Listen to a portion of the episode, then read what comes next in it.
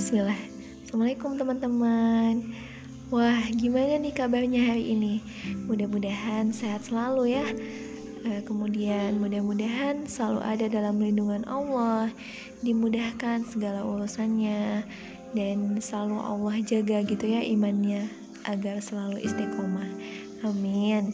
Doain juga yang sama ya untuk Bilkis Nah teman-teman Selamat pagi ya Selamat beraktivitas mungkin ya. Sekarang teman-teman ada yang aktivitasnya padat gitu ya.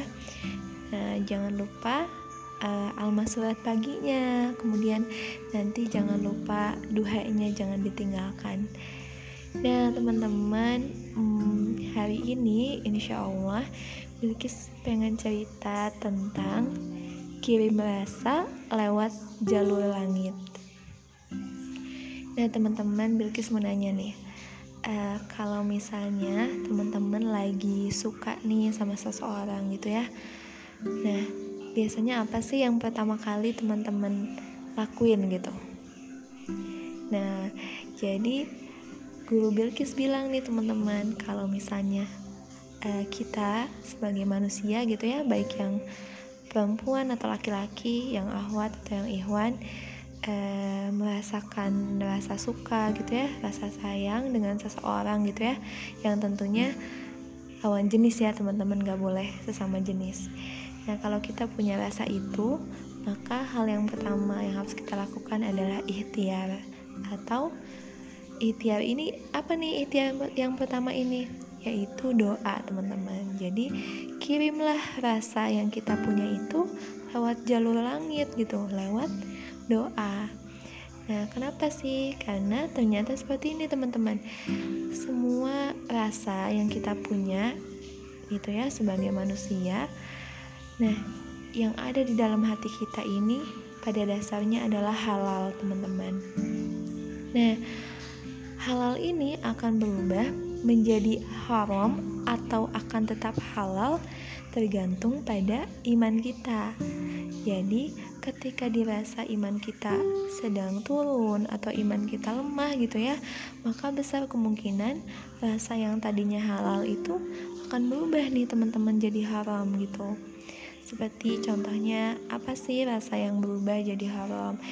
Uh, yaitu misalnya berduaan dengan yang bukan mahramnya sebelum uh, sebelum menikah gitu kemudian mungkin kalau sekarang kita sebutnya berpacaran ya teman-teman. Berpacaran atau mungkin yang nggak berpacaran tapi kayak berpacaran gitu ya sama aja ya. Nah kemudian nah seperti itu ya teman-teman kalau misalnya yang haram gitu. Nah mudah-mudahan Allah jaga kita dari hal seperti itu ya. Untuk teman-teman yang mungkin mungkin ya sedang dalam status seperti itu uh, Bilkis doakan ya teman-teman. Mudah-mudahan teman-teman bisa lebih jujur sama diri sendiri lebih bijaksana gitu ya menyikapinya bahwa itu tuh benar atau salah sih seperti itu. Jadi um, teman-teman tahu sendiri gitu jawabannya untuk uh, kehidupan teman-teman sendiri ya nah teman-teman Nah, kemudian yang halal ini gimana supaya rasa yang kita punya itu tetap halal gitu ya. Nah, maka Guru Bilkis bilang ketika kita punya rasa dengan seseorang ya, baik itu mungkin orang itu teman kita atau mungkin teman lama kita ya yang udah nggak ketemu misalnya atau bahkan mungkin orang yang sebenarnya kita nggak kenal gitu ya teman-teman tapi kita ngerasain rasa kagum gitu ya dengan seseorang itu. Mungkin kita tahu karena uh, dari suatu event gitu ya yang pernah bareng sama orang itu tapi nggak kenal gitu. Jadi kita sekedar tahu doang misalnya ya. Kan kalau seperti itu kadang-kadang kita suka kayak mikirnya kayaknya nggak mungkin deh soalnya kenal juga enggak bisa suka gitu ya teman-teman.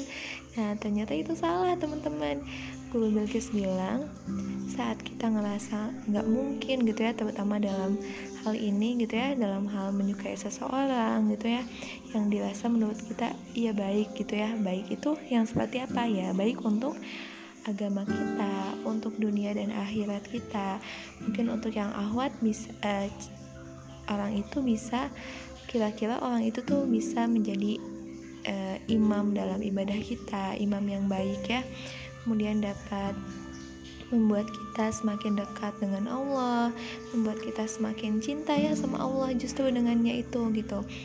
Kalau misalnya teman-teman nemu nih orang yang seperti ini maka besar kemungkinan teman-teman harus tuh harus kejar orang itu. Maksudnya maksudnya kejar adalah ya kejar lewat doa juga ya teman-teman bilang sama Allah gitu ya. Pokoknya minta yang terbaik dunia akhirat gitu ya. Nah seperti itu ya teman-teman. Uh, orang yang kalau kita suka dengan orang gitu ya orang yang seperti itu maka bilanglah sama Allah gitu ya teman-teman. Apa pun yang kita pikirin meskipun kelihatannya kayak nggak mungkin gitu ya mungkin karena kenal juga enggak misalnya ya atau bahkan nggak tahu gitu ya itu tuh siapa cuma tahu doang misalnya wajahnya gitu ya ya bilang aja ya sama Allah karena gak ada yang nggak mungkin di hadapan Allah. Seperti itu teman-teman. Jadi kita bicara sama Allah kita apa yang kita rasain. Kemudian uh, kita juga bilang ya bila bila orang itu baik untuk kita untuk agama kita maka dekatkanlah ya maka tolong kepada Allah untuk didekatkan dimudahkan segala urusannya. Dimudahkan untuk apa? Untuk ya tentunya untuk menjadi pasangan yang halal ya di hadapan Allah. Seperti itu ya teman-teman. Karena nggak ada solusi lain untuk seseorang yang dua orang yang saling suka saling menyayangi mungkin ya selain melalui pernikahan gitu ya supaya tetap halal. Nah teman-teman kemudian gimana nih? Misalnya kita udah ngomong nih sama Allah. Misalnya Bilqis bilang suka nih sama si siapa? gitu ya misalnya si A atau si B gitu ya. Kemudian Bilqis bilang juga Bilqis tuh pengen yang kayak gimana gitu ya. Mudah-mudahan si A atau si B itu seperti itu. Misalnya ya teman-teman. Misalnya salah satunya Bilkis pengen yang soleh gitu ya. Tentu saja ya mungkin semua yang ahwat pengen ya uh, teman hidup yang soleh gitu ya. Nah teman-teman ternyata Allah itu bilang gitu ya di Al-Quran bahwa perempuan yang baik itu hanya untuk laki-laki yang baik. Begitupun sebaliknya. Laki-laki yang baik ya hanya untuk perempuan yang baik. Nah perempuan yang tidak baik maka hanya untuk laki-laki yang tidak baik juga. Begitupun sebaliknya laki-laki yang tidak baik ya untuk perempuan yang tidak baik. Terus gimana nih? Bilkis pengennya yang soleh. Artinya Bilkis harus soleha dulu ya teman-teman. Harus soleha dulu baru nanti Allah sandingkan dengan seseorang yang soleh gitu. Tapi kalau misalnya Bilkisnya pengen yang soleh tapi ternyata uh, Bilkis sendiri nggak soleha gitu ya maka nggak mungkin Allah sandingkan dengan seseorang yang soleh. Pasti Allah sandingkan pula dengan seseorang yang tidak soleh. Seperti itu. Terus gimana nih kalau misalnya Bilkis pura-pura soleh aja deh? Pura-pura solehah aja deh. Biar ntar nanti kalau misalnya udah dapet yang soleh baru udah balik lagi ke asal misalnya ya. Nauzubillah menjalik gitu ya. Nah maka pastilah Allah sandingkan juga Bilkis dengan seorang Ikhwan yang pura-pura soleh juga teman-teman yang pura-pura juga nih. Jadi nggak mungkin Allah itu bisa dibohongi gitu ya. Nggak mungkin. Nah jadi seperti itu teman-teman. Sesuai banget sama kitanya gitu ya. Kan kita sering banget ya dengar jodoh itu adalah cerminan diri gitu ya. Nah itu ternyata benar teman-teman. Karena Allah sendiri bilang di Al-Quran seperti tadi perempuan yang baik hanya untuk laki-laki yang baik. Begitupun sebaliknya perempuan yang tidak baik maka hanya untuk laki-laki yang tidak baik. Nah, maka ketika kita udah ngomong nih sama Allah, kita suka sama si B misalnya ya, kemudian kita uh, bilang sama Allah kita itu pengennya yang gimana sih gitu terus kemudian kalau si B itu sesuai dengan apa yang kita pengen saya baik untuk agama kita dan sebagainya yang tadi telah disebutkan maka tolonglah didekatkan nah ketika kita udah ngomong gitu kita sesuaikan juga dengan diri kita ini dengan permintaan kita tadi ya kalau minta yang soleh maka kita harus soleha seperti itu teman-teman Nah, selama kita udah bilang nih sama Allah, maka kan nanti akan ada kayak fase penantian ya atau menunggu gitu ya. Menunggu gitu istilahnya. Nah, dalam fase menunggu ini selain diisi dengan doa ya tentunya kita juga harus diisi dengan selalu memperbaiki diri. Jadi kita berusaha untuk memantaskan diri gitu. Baik yang ikhwan atau yang ahwat ya seperti itu. Nah kadang-kadang di sini ya yang yang sulitnya ya teman-teman. Apalagi mungkin untuk teman-teman yang baru hijrah gitu ya. Kadang-kadang uh, berpikir aduh nanti kalau misalnya aku nggak jadian sama si A misalnya ya aku takut nanti si A malah jadian sama orang lain. Nah seperti itu ya teman-teman. Itu adalah sesuatu yang salah gitu. Guru Bilkis bilang kita ini harus percaya nih sama Allah percaya sama setiap keputusannya. Jadi ternyata eh, Guru Bilkis bilang bahwa Allah itu selalu dalam kesibukan teman-teman. Setiap harinya setiap saatnya Allah itu selalu dalam kesibukan untuk mengurus semua urusan makhluknya nih teman-teman. Semua urusan hambanya. Bukan hanya kita ya satu dua atau tiga tapi semua gitu seluruh dunia ini gitu ya. Nah Allah lah yang mengurus gitu ya teman-teman. Nah makanya kenapa kita diminta untuk berdoa teman-teman?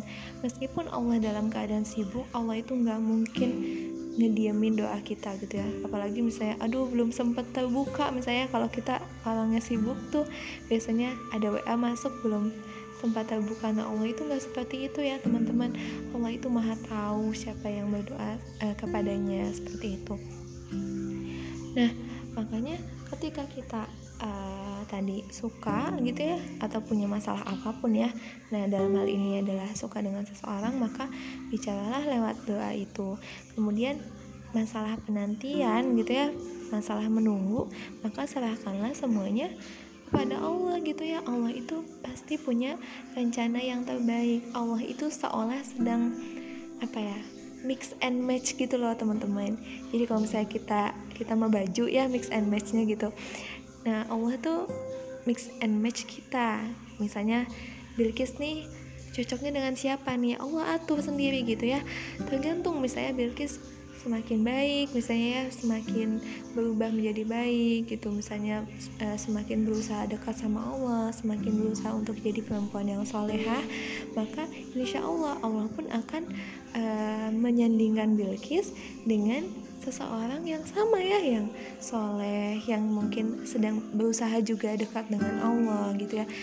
Yang sama-sama memperbaiki diri karena Allah. Seperti itu ya teman-teman. Sama gitu. Jadi Allah itu akan uh, mendatangkan kita orang yang pantas gitu untuk kita. Nah kita pun yang mungkin sebagai yang menunggu gitu ya. Nah itu kita harus berusaha untuk um, apa ya um, bukan menyesuaikan apa ya memantaskan diri gitu. Memantaskan diri jangan jadi perbaiki diri fokus saja sama perbaiki diri. Uh, semakin dekat sama Allah perbaiki iman kita jaga iman kita tingkatkan iman kita. Seperti itu ya teman-teman.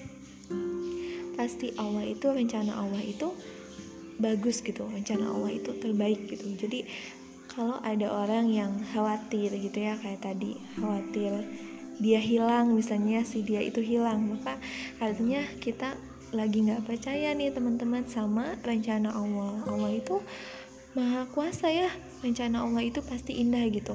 Kalau kita udah uh, nurut gitu ya sama perintah Allah insya Allah Allah akan uh, balas ketaatan kita itu dengan sesuatu yang baik gitu ya teman-teman Nah, contohnya nih teman-teman, ada kisah ya dari seorang istri Rasulullah yaitu Hadijah. Jadi dulu itu Hadijah itu sebelum menikah dengan Rasul, ternyata ia itu menikah dulu nih teman-teman sama pertama ketika ia menikah dengan suaminya yang pertama, Allah uji dia dengan meninggalnya suami yang pertama itu. Kemudian kedua kalinya menikah, Allah uji lagi nih teman-teman dengan meninggalnya suami yang kedua. Nah teman-teman ini meninggal loh ya. Kalau misalnya tadi yang yang teman kita yang galau itu mungkin hanya takut uh, si dianya itu sama orang lain gitu ya. Nah sedangkan Hadijah ini Allah uji dengan meninggal gitu ya. Maka ya sudah tidak ada ya di muka bumi ini gitu ya. Sudah kembali kepada Allah. Nah teman-teman bisa bayangin ya terutama yang ahwat mungkin ya uh, kehilangan seorang yang kita sayang gitu ya dalam hal ini suami gitu ya sudah jadi suami gitu bahkan sudah jadi suami gitu meninggal gitu ditinggal dan dua kali ya teman-teman. Masya allah gitu kalau misalnya kita mungkin jadi Hadijah mungkin kita sudah kayak ini ya teman-teman kayak mungkin marah-marah gitu ya sama Allah atau mungkin kayak aduh Allah kenapa sih jahat banget? atau gimana ya. Nah tapi sama gitu saat itu Hadijah juga menangis teman-teman. Menangis gitu. Ya ya sedih ya teman-teman pasti sedih gitu. Nah tapi ternyata kita harus tetap ingatkan rencana Allah itu yang terbaik. Ternyata di balik kesedihan yang Hadijah alami gitu ya kesedihan yang itu tuh nggak mudah ya. Berat banget gitu ya teman-teman. Nah ternyata Allah siapkan. Hadijah ini akan bertemu dengan seseorang yang yang waktu itu merupakan manusia yang paling sempurna ya. Manusia yang paling sempurna yaitu Rasulullah Shallallahu Alaihi Wasallam gitu ya. Setelah kedua uh, ditinggal oleh kedua suaminya ini ternyata Allah persiapkan Hadijah ini bertemu dengan Rasulullah gitu ya. Nah inilah dibalik dibalik kesedihan yang harus dialami oleh Hadijah ini karena Allah akan menyiapkan suatu uh, kebahagiaan ya kebahagiaan yang sangat besar gitu ya teman-teman menjadi seorang istri Rasulullah gitu. Maka dari itu dari sinilah kita harus percaya percaya bahwa Allah itu pasti menyiapkan sesuatu yang baik gitu untuk kita. Apalagi dalam hal ini tentang perihal menanti ya menanti atau menunggu gitu ya. Pasti Allah itu sedang mempersiapkan sesuatu yang indah gitu ya untuk kita. Jadi tidak ada yang sia-sia gitu. Kalaupun misalnya teman kita yang tadi khawatir gitu ya khawatir takutnya uh, diambil sama orang lain gitu ya orang yang disukanya. Maka kalau misalnya memang benar diambil berarti memang itulah rencana Allah gitu. Kita harus yakin oh kalau diambil artinya Allah akan mendatangkan yang lebih baik nih. Kalau misalnya nggak diambil misalnya tetap tapi kita tetap on track nih tetap ada di jalur yang Allah suka uh, dua-duanya tetap jaga imannya gitu ya. Maka ya kalau memang itu jodoh pasti apa pun yang terjadi Allah pertemukan. Seperti itu ya teman-teman. Jadi selalu berhusnuzon lah kepada semua rencana Allah.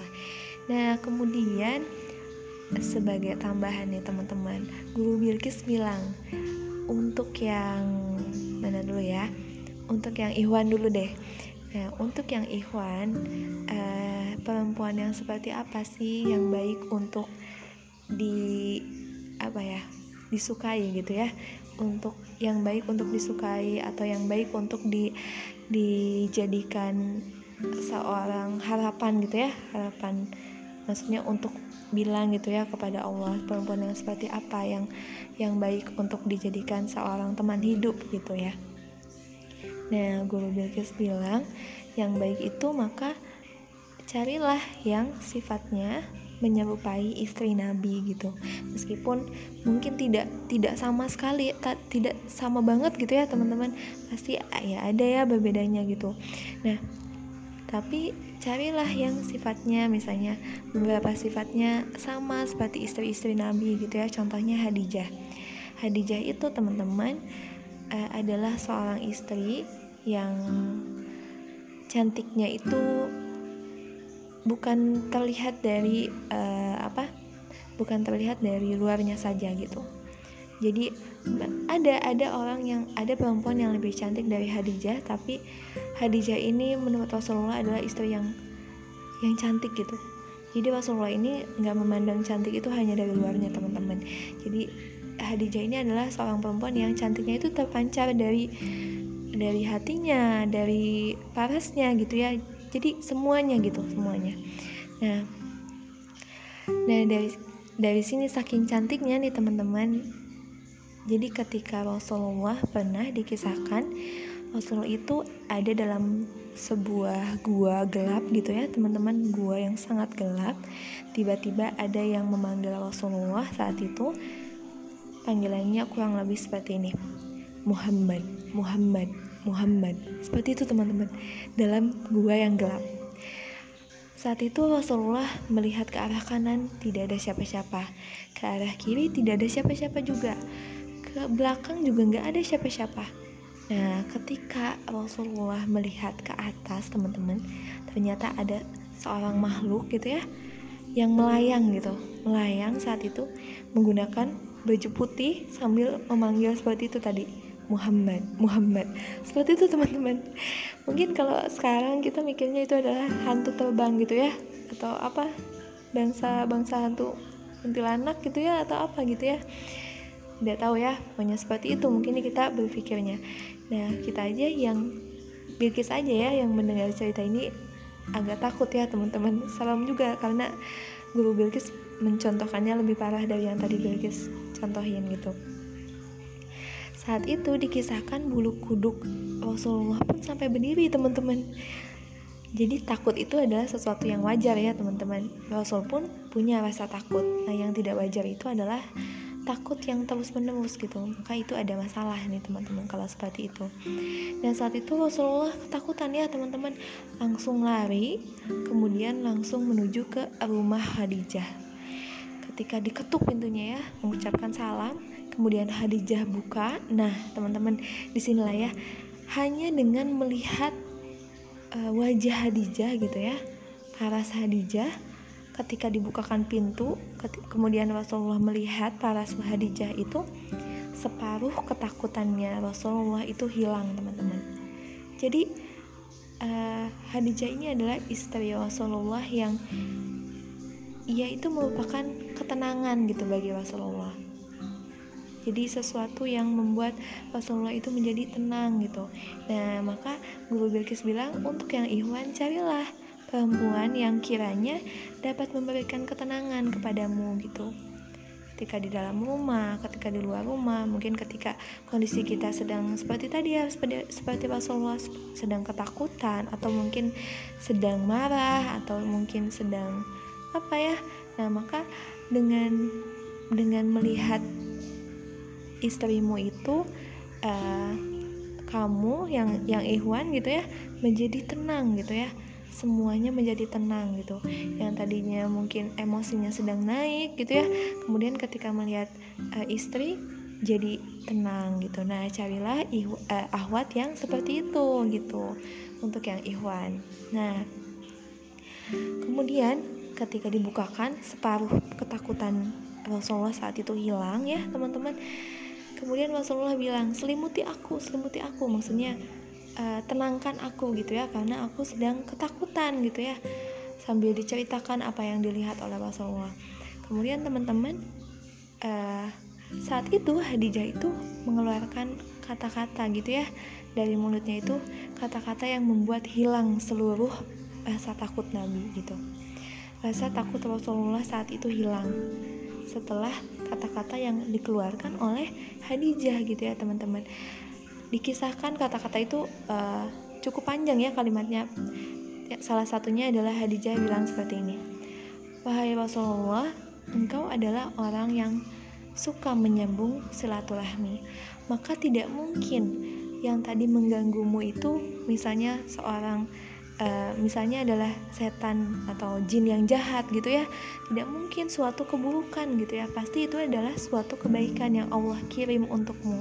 Dan ternyata benar teman-teman. Itu yang tadi memanggil itu bukan sesuatu yang buruk. Itu adalah Jibril teman-teman.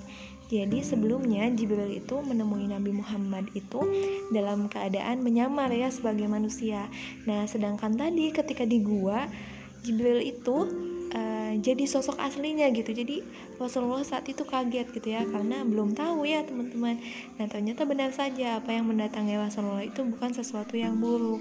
Nah ketika mendengar perkataan yang keluar dari Hadijah itu ya salah satunya seperti itu maka hilanglah seluruh ketakutan Nabi gitu.